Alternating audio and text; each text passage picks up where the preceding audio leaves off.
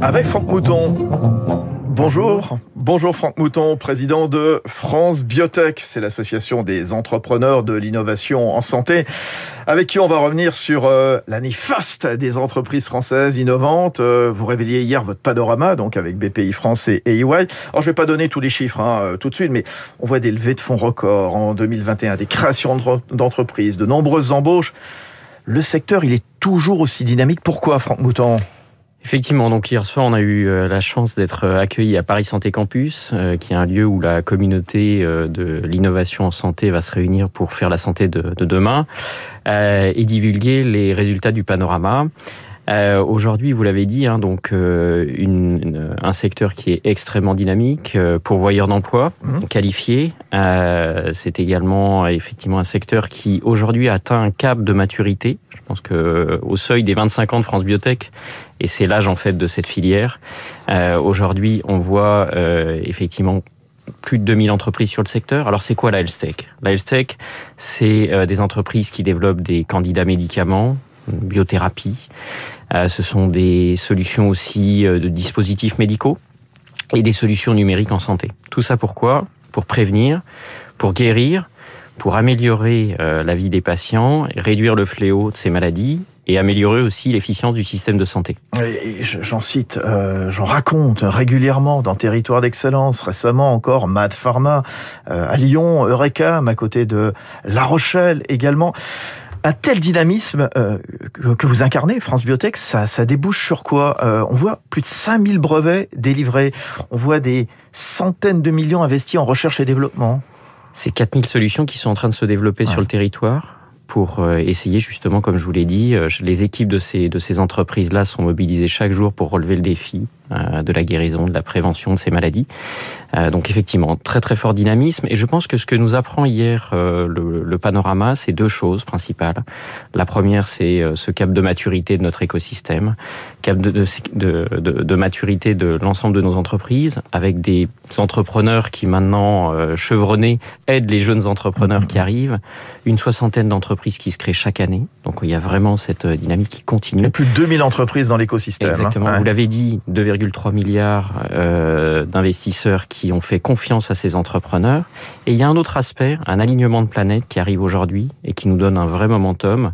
Euh, c'est le plan Innovation Santé que l'exécutif a, a mis en place à l'été deux mille vingt et un. Ça, ça c'est une question fondamentale, c'est celui du, du financement de, de la filière. Alors, pas et, que le financement. Oui, l'accompagnement, le financement. Mais je, je dis le financement parce que c'est vrai que, à la différence d'une start-up où il y a un retour d'investissement assez vite, parfois...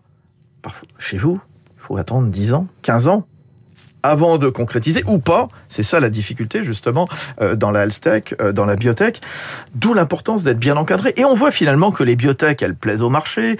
Euh, les levées de fonds sont records, plus de deux milliards, vous le disiez. Le marché boursier, très dynamique. Il y a une centaine de boîtes qui sont introduites à Paris sur Euronext. Hein. Tout à fait. Donc, euh, effectivement, toute la chaîne de valeur euh, aujourd'hui euh, est adressée par euh, par le secteur de la HealthTech, hein, euh, le, les développements amont, euh, les sociétés de scale-up euh, qui arrivent justement sur des phases d'industrialisation. On voit vraiment que c'est ce que je vous dis, ce cap de maturité. Mais qu'est-ce qui manque ? Et, Qu'est-ce qui manque ? En fait, je pense que là aujourd'hui, parce qu'on dit toujours, on a... regardez ce qui se passe aux États-Unis. Bon, on a vu avec Moderna, bien sûr.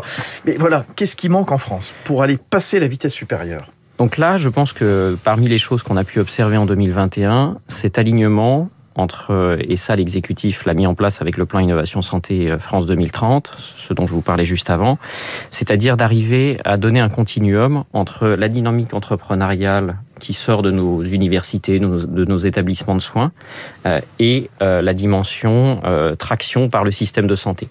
Et donc c'est la première fois qu'on a réussi euh, à mettre euh, en fait cette cohérence du continuum de la recherche jusqu'au patient.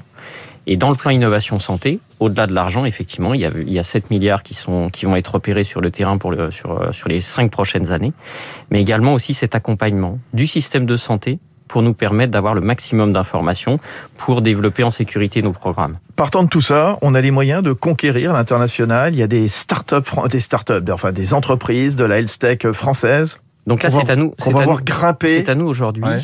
euh, de transformer l'essai, ouais. de faire en sorte de donner tout le potentiel à notre écosystème, de faire en sorte qu'on ait euh, des succès retentissants, euh, des entreprises qui deviennent leaders euh, mondiaux sur le marché euh, de l'innovation santé. Donc ça, effectivement, c'est des choses qui vont arriver, on le voit, hein, vu, le, vu le, la progression de notre secteur.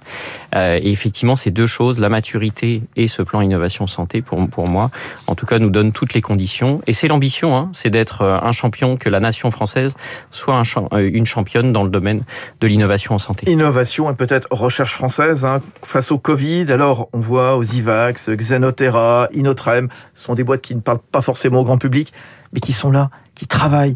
L'une sur un vaccin universel, l'autre sur les coronavirus avec un anticorps, et cetera. Où est-ce qu'on en est ? D'un mot. Alors, On, en, on, on ça, ça avance. Il y a beaucoup de choses qui ont la connaissance à continuer à, à s'enrichir. On le voit, hein, je, les, les maladies émergentes sont en tout cas un, un vrai problème qu'on doit surveiller.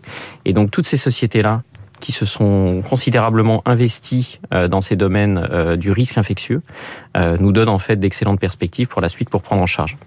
Merci d'être venu sur Radio Classique. Bonne journée. Merci. Franck Mouton, président de France Biotech, l'association des entrepreneurs de l'innovation en santé, avec une très très belle année. Il faut en être fier de toutes ces biotech, bien entendu.